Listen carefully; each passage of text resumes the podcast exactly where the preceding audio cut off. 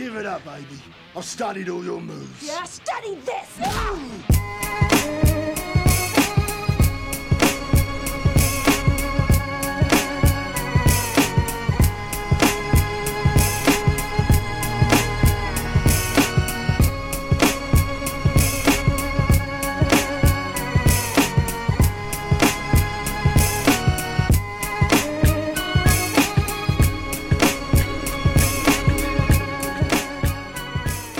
What's going on, everybody? Welcome to the Forbidden Technique podcast, the Fight Site Podcast Network. Myself, your host, Silas Martin, and today we're back with my regular co-pilot. It's good to have you back, Christian. Ed and Tooman just interrupted me a bunch, and today we're looking at uh, some fights. Uh, we're not going to go too much into this weekend's UFC card because there's not a whole bunch going on and uh, you know the fights that we did cover from UFC 277 last week turned out to be basically the fights that are worth uh, actually going back to. So we're going to start with uh, UFC 277 main card. Uh, Amanda Nunes retakes uh, uh, bantamweight championship against Juliana Pena by unanimous decision. Like I think there was a couple of 50-43s in there uh, easy dominant win for Amanda Nunes in a way that does make you think that maybe there was something going on in the first fight. You know, I really, when I'm trying to understand fights, I really try to avoid any kind of like X factor analysis of, oh, did they have a bad camp, injury, not motivated, didn't take the opponent seriously. You know, I, I, I try to just understand fights based on what happened in the fight. And as much as it was like strange and just um just an, a, one of the most catastrophic shittings of the bed to ever happen at the championship level of MMA, the first fight was an incredibly Amanda Nunes versus Juliana Pena fight. It is one of the ways that that fight can go. And to the point that it had a lot of us convinced that that was just the dynamic and that Nunes was just like doomed to have the exact same fight. Um, and while you could look at this fight and say, well, maybe Nunes just needed to know that she could lose that way the first time to come in with the adjustments she made in this fight, this fight was also an incredibly Amanda Nunes versus Juliana Pena fight. It's just the other way that it goes, which is, you know, um, how Amanda Nunes fights over five rounds if she doesn't finish someone early. It's just counter punching and top control. Um, that's pretty much it. Yeah, I want to start off by asking you, how did you score the fight? Um, I, I was not like watching the rounds that intently. It was just very clear that Amanda Nunes was winning easily the whole time. So when I heard a 50 43 at the end, and, you know, Pena had been dropped multiple times at the beginning of the fight and not really gotten anything done uh, on the ground over the course of the entire fight, I was like, yeah, 50 43 sounds okay. Yeah, I had it 50 36. I, I don't think there's much of an argument against that. I think you could go a little bit lower, but you can't go any higher. I think it's just kind of pandering to the standard scoring criteria to be like, oh, you can't go lower than a 10 8. Like, yeah, you can. Uh, in one round, she got three knockdowns, and then in another round, Pena didn't land a punch, I don't think. And, like, attempted some arm bars that weren't even close. So it was, it was like a little embarrassing uh, by the judges, I think, to not score it even more heavily in favor of Nunes. Uh, I thought it was a bad performance by Nunes, honestly. Uh, if you're getting three knockdowns in an early round and not getting the finish, it shows a failure of pacing. I, I tend to believe she had it in her to get a finish without gassing, but she just couldn't really sustain it enough. Yeah, I think MMA fighters are much more of the mindset that if they like bank solid rounds with early knockdowns, then they can just coast for the rest of the fight. Uh, I think going southpaw was a very like the the most standard MMA meta way to navigate the matchup, and it worked, but it didn't work in the way that I think she intended to because Pena was still finding good shots on Nunes's chin in the early rounds, just because Nunes isn't good defensively from that position. And really, her only offense from there was a right hook or a left kick, and the left kick wasn't prevalent enough, and the right hook was inaccurate mostly. Uh, most of the connections were Pena ducking real low and then getting like hit behind the ear or like almost in the back of the head. And you know those are gonna knock you down. Like I was, I was impressed by uh, Pena's ability to take a shot, I guess, but that's not something you want to be impressed by someone for in a in a championship fight. Nobody can knock out Juliana Pena. It's weird, but but no, the, uh, at that level, you probably should be like uh, showing more. And you know, just sort of saying before we start recording, it's kind of disappointing that Nunes just you know got this back easily, kind of the way you would have expected her to win all along, because uh, there was this sense that the division had just been totally bust wide open by just a weird style matchup thing that had happened. All that being said, we still have um, Carla Esparza champion, so so that's cool.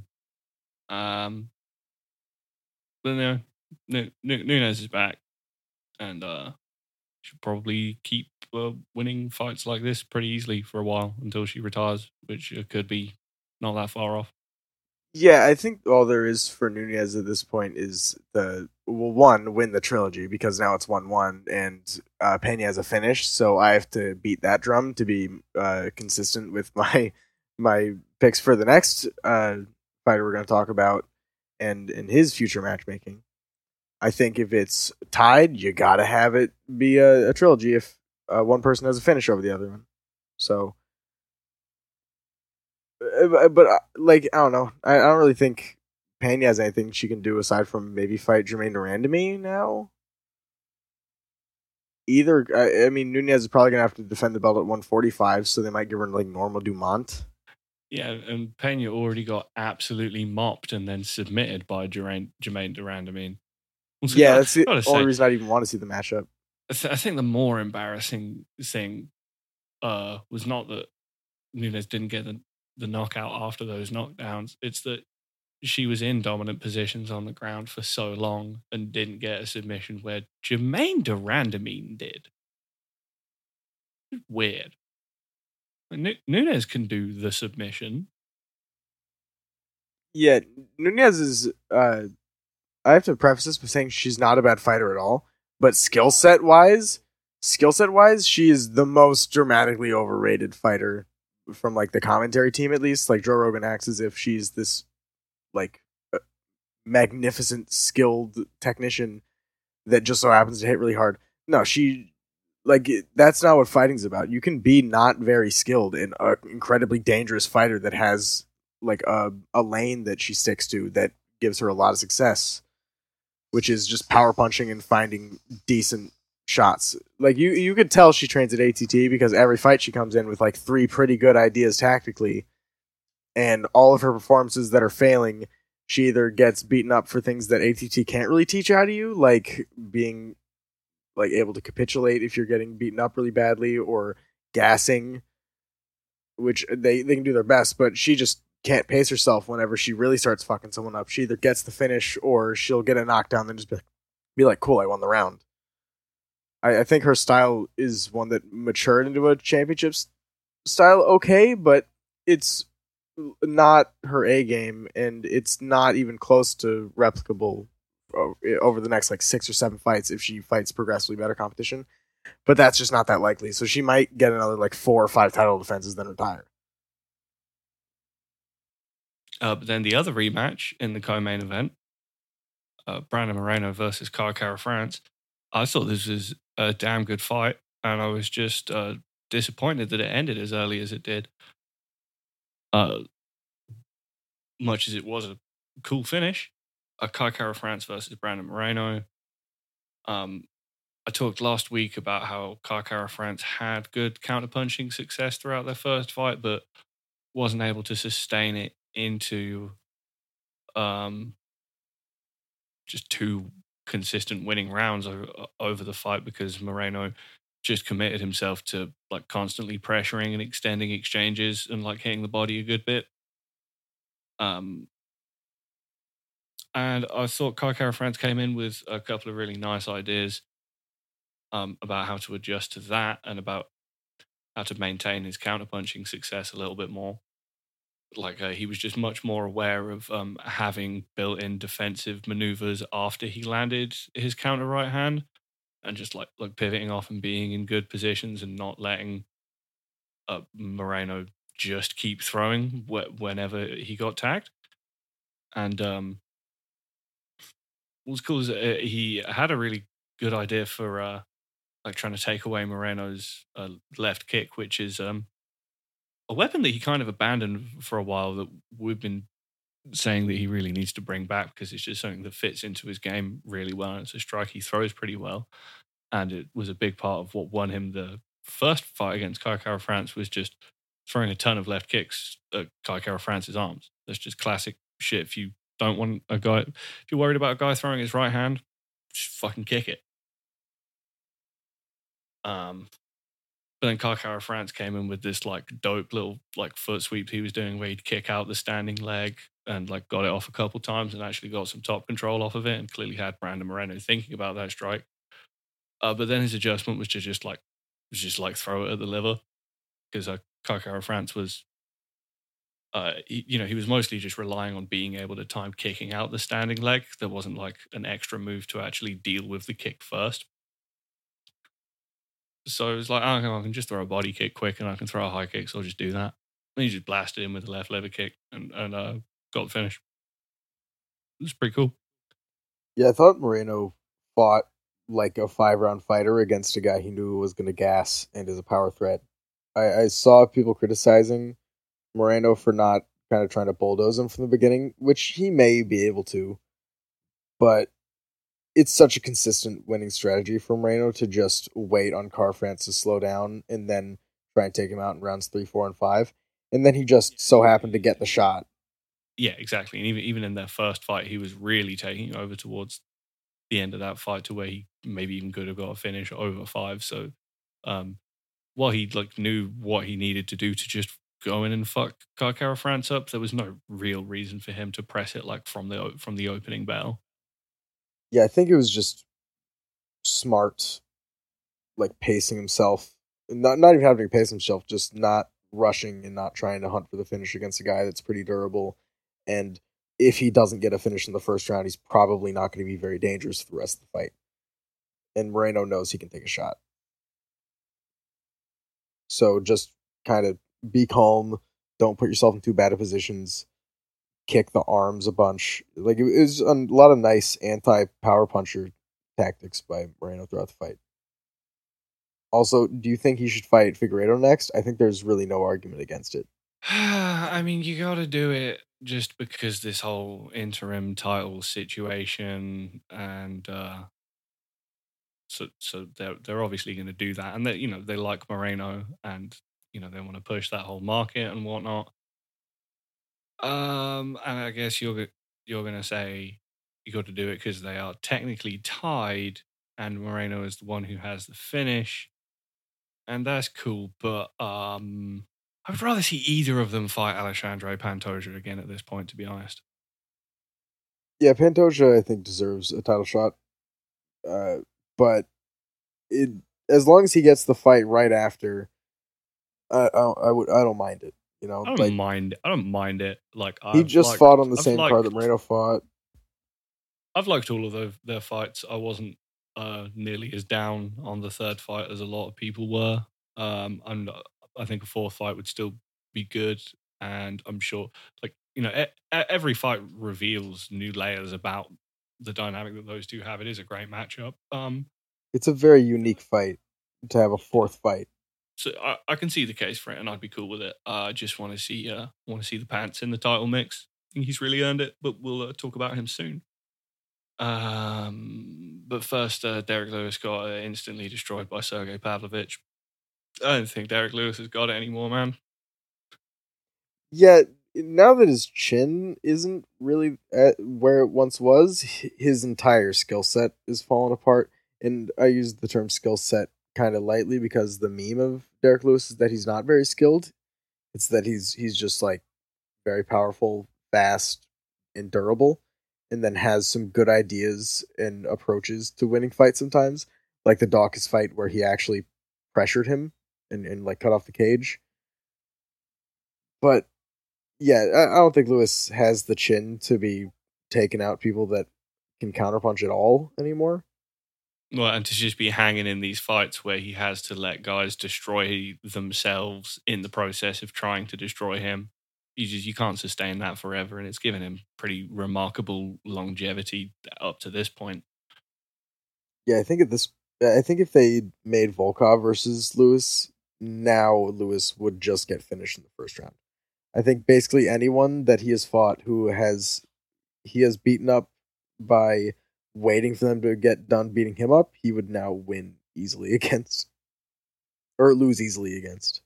Yeah, this was kind of what I compared this to. I was just like, I think Pavlovich can have a, a just like sloppier version of the Volkov performance, but actually just finished Eric Lewis this time, and then it just happened instantly.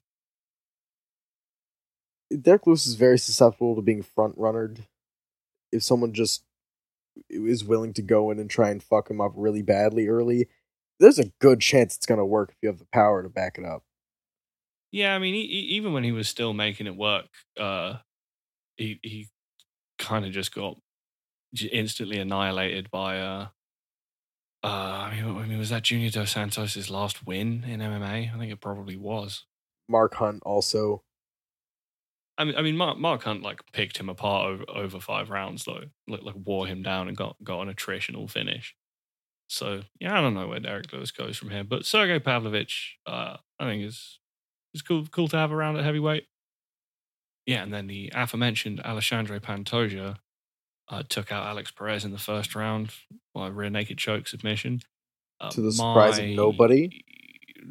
Well, apart from my one fucking loser who was on this podcast last week. Yeah, my uh, tendency to pick uh, wacky guys who get finishes prevailed over Ed's tendency to pick short guys who wrestle. Yeah, what really lost for Alex Perez is being not that good and having troubles making the weight, so he's always weight drained, even at a weight he's small for. Like Pantoja's large. Yeah, and Pantoja, he's he's also just he's also just dangerous and came out like a fucking lunatic. And, and um, got on the back and immediately submitted him. Yeah. I don't know how much more there is to say about that. Uh, Pants is a fucking crazy scrambler, and if you give him any opportunity to get on your back, it's going to be a rough night. I, I I love the Pants. He's always tons of fun. He's just super violent. He's an absolute madman. Um, like I said, I I would love to see him fight Deiveson Figueiredo again for the title, um, or or indeed Brandon Moreno for the interim title. I don't know what, whatever. I I also thought it was a smart approach by Pantoja to just like sprint at the guy who hasn't fought since 2020. Yeah, and the guy's had like six canceled bouts.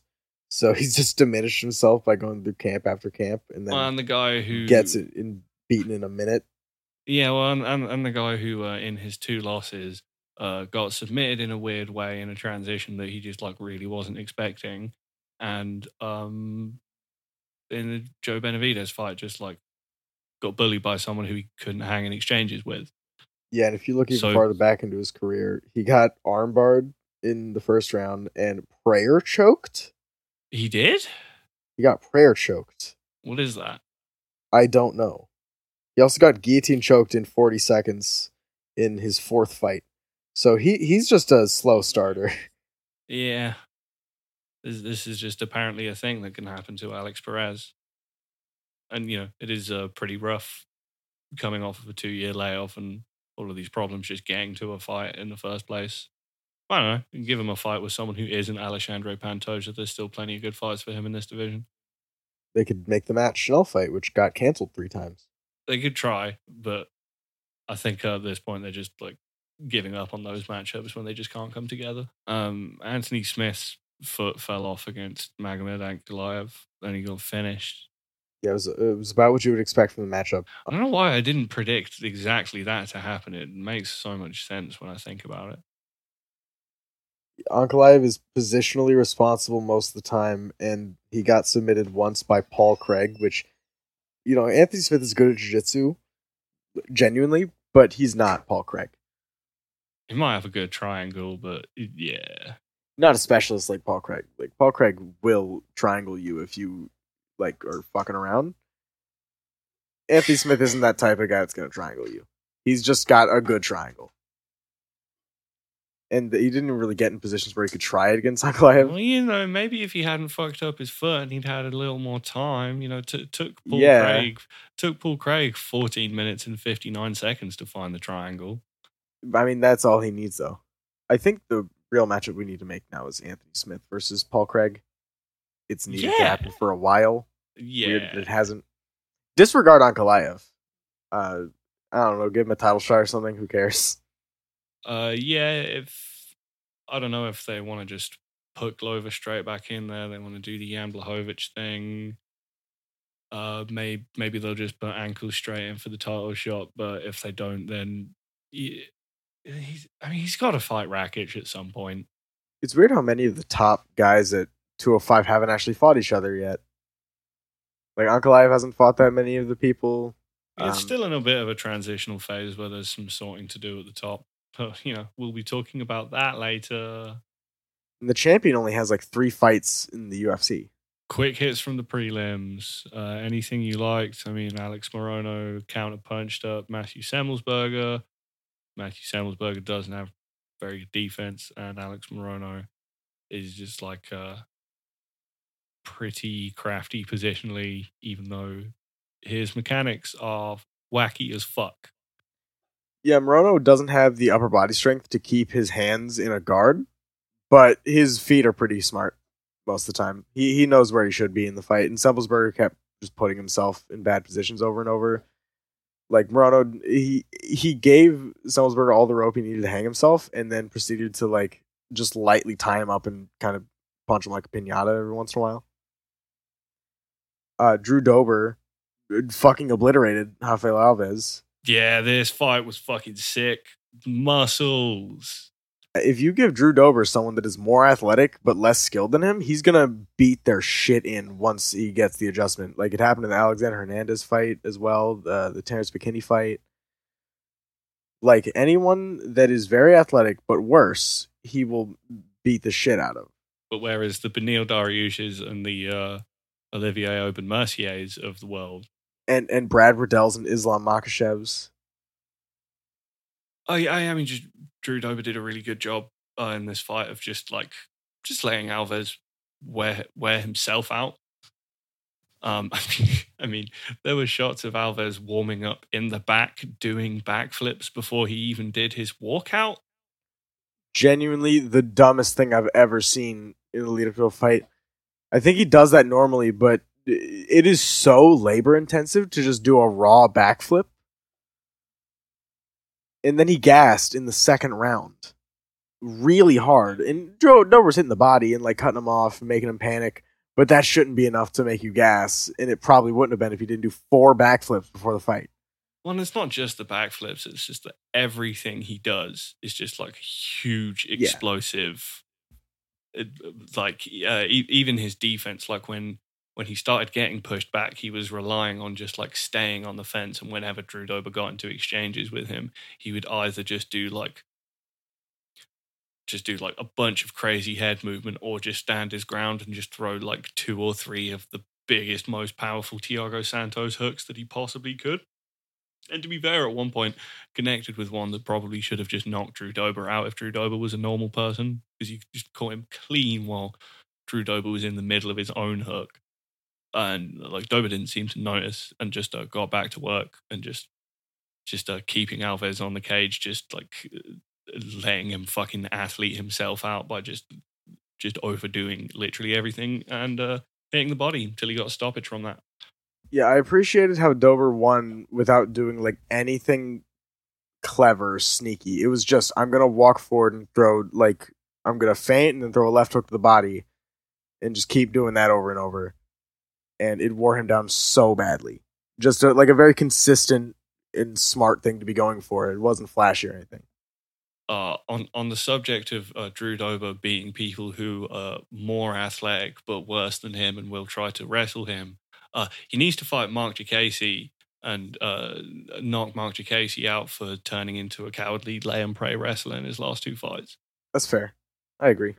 Crazy that they haven't fought by now. Now that I think about it, it seems like just a, a, a matchup you make at lightweight and put on a fight night main card because it's guaranteed action.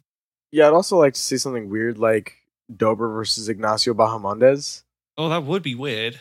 Yeah, I just kind of don't know what would happen. I mean, I would guess Drew Dober would win, but I, I don't know that. You know, maybe he'll get freaked out by the length. Who knows? Um, Joselyne Edwards won a decision over Ji Yeon Kim that was not anything special, really. Uh, but it's worth noting because Joselyne Edwards teeps the knee, and that's all you have to do to gain my fondness. Yep, does it so much. Michael Morales got another funny knockout. Yeah, he knocked the guy out while not on the floor, as usual. Yeah, uh, most of the things, yeah, most of the things he does, he does not on the floor. Uh, like everything, he just like leaps into, or if he's like moving back defensively, he'll just leap backwards and then get hit midair and just be fine. Um, and he'll even seem to just like kind of jump in the air and then like pivot midair and take a take a new angle like from jumping. Like I'm not like he he seems to control like a video game character from the late 2000s or something. It's pretty wacky the way he moves and his feet are almost never touching the ground when he lands punches, but he just hits really fucking hard. Yeah, it's physically impossible to pivot while in the air, but he does it. Nah. Nicola was, it was actually a, a nice finish. Uh, the first round, not really worth watching, but the second round, just kind of hunted his opponent down the entire round with decent shot selection. It was really sloppy, but the, the ideas were there. And just a nice attrition finish. You just pour it on, you'll eventually get the finish. That was pretty much everything interesting that happened on the card. Yeah, uh, Blood Diamond versus Ryan Cosce wasn't a good fight, but there was a really silly sequence towards the end of the second round that's worth watching, where Blood Diamond did the like left hook into spin through in, into a spinning back fist, as Cosce was I think also going for his own spinning back fist, and um he kind of hurt Cosce with the with the back fist, but also his balance was so bad that it sent him flying off in the opposite direction at like the same trajectory, and they were just like stumbling away from each other, and it, it was it was just it was a really silly thing to watch. Um, he kind of had some ideas about like uh, putting some shot selection together, and seemed to have his man in trouble at a couple of points, but uh, just like doesn't have the mechanics or balance to back up all of the cool kick punch combinations that he's trying to do and just ends up getting out wrestled. So I, I, I, don't know if uh, Blood Diamond's going to be a thing. Also, he needs to change his nickname because it's fucking stupid, but we're not even going to get into that. His card was okay. Main card was pretty entertaining mostly, and uh, Dober versus Alves was a banger as it was always was going to be. Yeah, the card was held up by uh, the co-main event and then a couple neat finishes. But overall, we've been on a streak of like badly turning out events. Yeah, not not even uh, not even badly booked cards. Sometimes yeah, it's just the nature. Happen. Like, and also it tends to tends to be like kind of ruts that UFC will get in, where it's just been like several bad events in a row, even when they're well booked ones. Well, or, or, you know, a few weeks ago we had a, you know a pretty good event just with a really anticlimactic main event, followed by a terrible event with a really anticlimactic main event. Yeah, just not a not a, not a great momentum, but I'm sure this next card is going to be pretty good. Yeah. Uh, so, is anything that's going to save us? It's uh, this Thiago Santos versus Jamahal Hill card that we're we're going to talk about a couple fights, but not that many of them. Because, uh, yeah, because card's not very good. Uh, main event: Thiago Santos versus Jamahal Hill, of course. Um, so I think the feeling coming into this for most people is that Jamahal Hill is going to instantly dust Thiago Santos because he can like pressure and like aggressively counterpunch off of the front foot. He's just he's just young and he hits hard and he seems to have a decent idea of what he's doing. I think Jamahal Hill's okay. Um, well, I would like to remind everyone of just like the weird kind of trajectory of Thiago Santos' last few fights since he came back from his surgery, in which he's had his most success in fights against the actually higher level of competition that he's fought and the people who will actually bring fights to him. He had absolutely dreadful fights with Alexander Rakic and Johnny Walker because uh, Thiago Santos just like doesn't lead anymore. That's kind of just his way of maintaining himself at this later stage of his career. Um, and he'll try to just like ignore feints at range and then just counterpunch whenever people actually step in on him. And you know, this is why you know Johnny Walker, who who is not good, and Alexander Rakic, who is like a promising but has a lot of issues, were able to have these just like awful 50-50 fights with him where nothing happened. Whereas you know, recent champion Glover Teixeira and likely future title contender Magomed Ankalaev uh, beat Thiago Santos, but got dropped by him because they actually like will create exchanges, particularly Glover Teixeira. Um, so I think there's like a chance that Jamahal Hill at least gets hurt in this fight. I don't know if it's just going to be just like an instant slaughter. That being said, Thiago Santos did um did just get like pressured into the cage and then knocked the fuck out by David Branch back in middleweight. So like that also can just like happen. So you you gotta pick Jamahal Hill probably like by knockout. But um, I don't know. Just Thiago's still just so dangerous. Yeah, I, I think that Jamahal Hill is gonna pretty much completely shut Thiago out. He seems very smart and just confident, so I think he's he's not gonna get too overzealous and push his luck.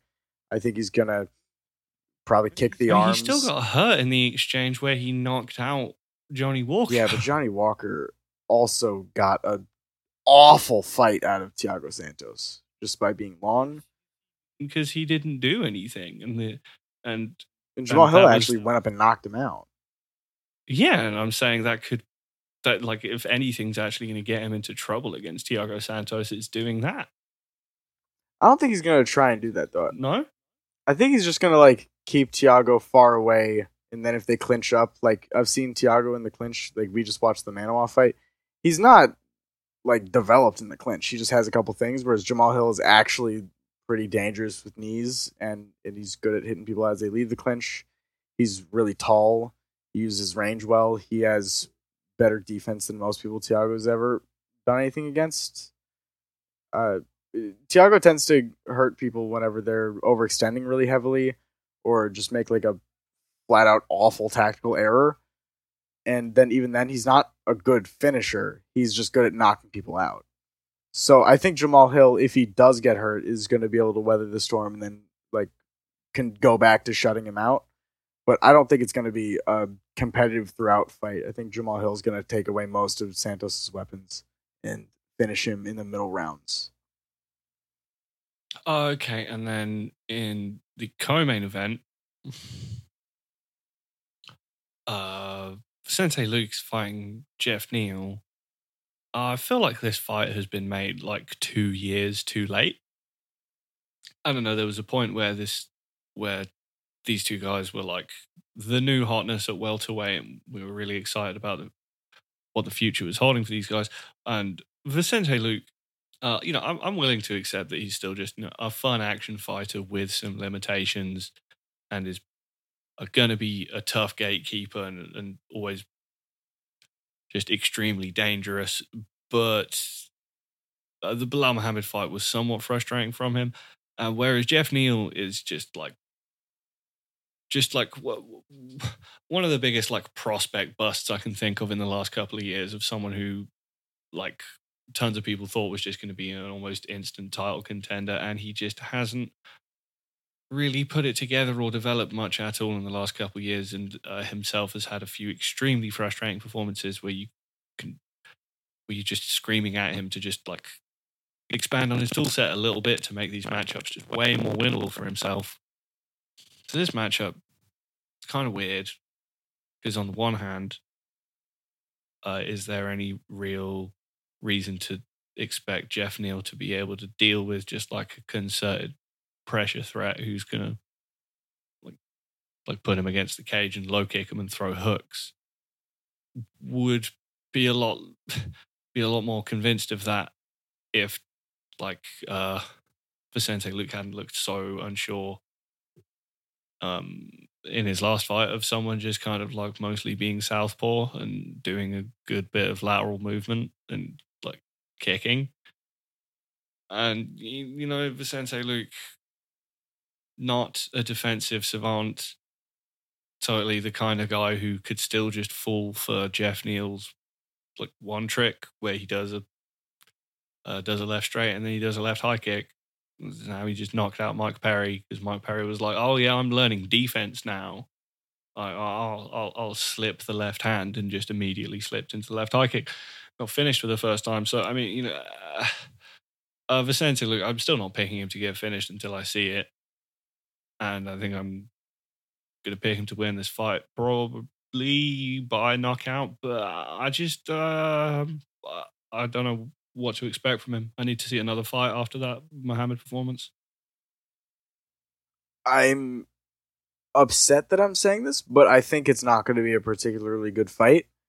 Geoff Neal's last performance being really stale soured me on him a lot, and the fact that Luque couldn't really figure out how to get around Belal Muhammad just being a little mobile makes me think that Geoff Neal being less mobile, but kind of better when he is on his his good shit being mobile. Uh, I I think he's gonna outmaneuver Luque and make Luque look not great, but I think Luque is also going to probably hurt uh, Neal's legs a lot, and he'll probably get in some good power shots that put off Neal and then make Neal run away even more. If Neal just ever kicked the legs or body, I'd be more convinced of that. He just yeah, he, he, just doesn't have things to like win the rounds if he's not hurting someone with that, and he isn't as insistent about punching people or like really putting his power on people since the Camacho fight. Yeah, and he doesn't like throw away the left high kick as an attritional thing to to hit the arms like we were talking about earlier. He he just wants to set it up as a kill move off of his left hand. I just, like, I just still can't pick that to work against Vicente Luque. I don't know, it might. And uh, yeah, those are the two most interesting fights on the card. Muhammad Usman but, is making his debut. He's not good. Yeah, the the Ultimate Fighter fights we're not going to mention because neither of us have watched the Ultimate Fighter season yet. Uh, we are ashamed to admit. You can't fucking pay me to watch the Ultimate Fighter. Yeah, but uh, other fights that are I think are worth noting: Ariane Lipski versus Priscila Cachoeira. That should be neat.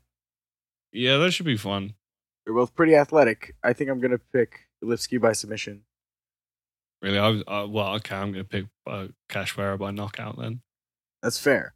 Then uh, Oleksiejczuk versus Sam Alvey. How is Sam That's Alvey funny. still in the UFC? I don't know. I mean, Oleksiejczuk's gonna. I mean, you know, gonna knock him out horribly. Yeah, if you want to, you, you, you want to finish, I can't see any way that fight goes other than Alex Oleksiejczuk by knockout. Yeah, Oleksiejczuk's thing is normally being the small light heavyweight that's beating up bigger guys, and now he's fighting someone as big as him or smaller. So it's probably just going to be him bullying Sam Alvey and then knocking him out viciously against the cage. But maybe Alvey will land his patented right hook. It's been a minute. Yeah, I think he's on like a ten fight losing streak, or or losing streak with a draw somewhere in there. Eight, maybe at this point. I think. Uh, Terrance McKinney's fighting someone who I expect him to finish in the first round, which fair enough, give the young prospect a bounce back. But the point of Terrance McKinney fights is like, uh, can the guy not get killed in the first round and then kill Terrance McKinney? Um, but you know, you know, Eric- Gonzalez. He, he got murdered by Jim Miller. yeah, the- absolutely just like soul taken away by Jim Miller. You know, J- J- and Jim Miller's, you know, he's crafty. He's Jim Miller, but Terrance McKinney's just like he's just just so fucking dangerous in that first round. Yeah, Bryan Battle's fighting Takashi Sato. Bryan Battle's okay. Uh, I like him at welterweight. That's fine. Uh, Mayra Bueno Silva's fighting. She's cool. Yeah, it's not bad at all. It's okay. There's This- there's some stuff. This is a decent card that has a lot of potential to be much better to watch than it is in theory, which is good because the last several cards have just been not great in practice, with like a few fights that are exceptions. Well, that's everything we're going to talk about for this week. Uh, as always, if you enjoyed this content and all the other great stuff the Fight Site puts out, uh, consider supporting us on Patreon. For a pledge of just $3, gains access to a huge library of really high quality analytical fight content. Uh, we just recorded an alternate commentary for a classic light heavyweight banger, Thiago Santos versus Jimmy Manuwa.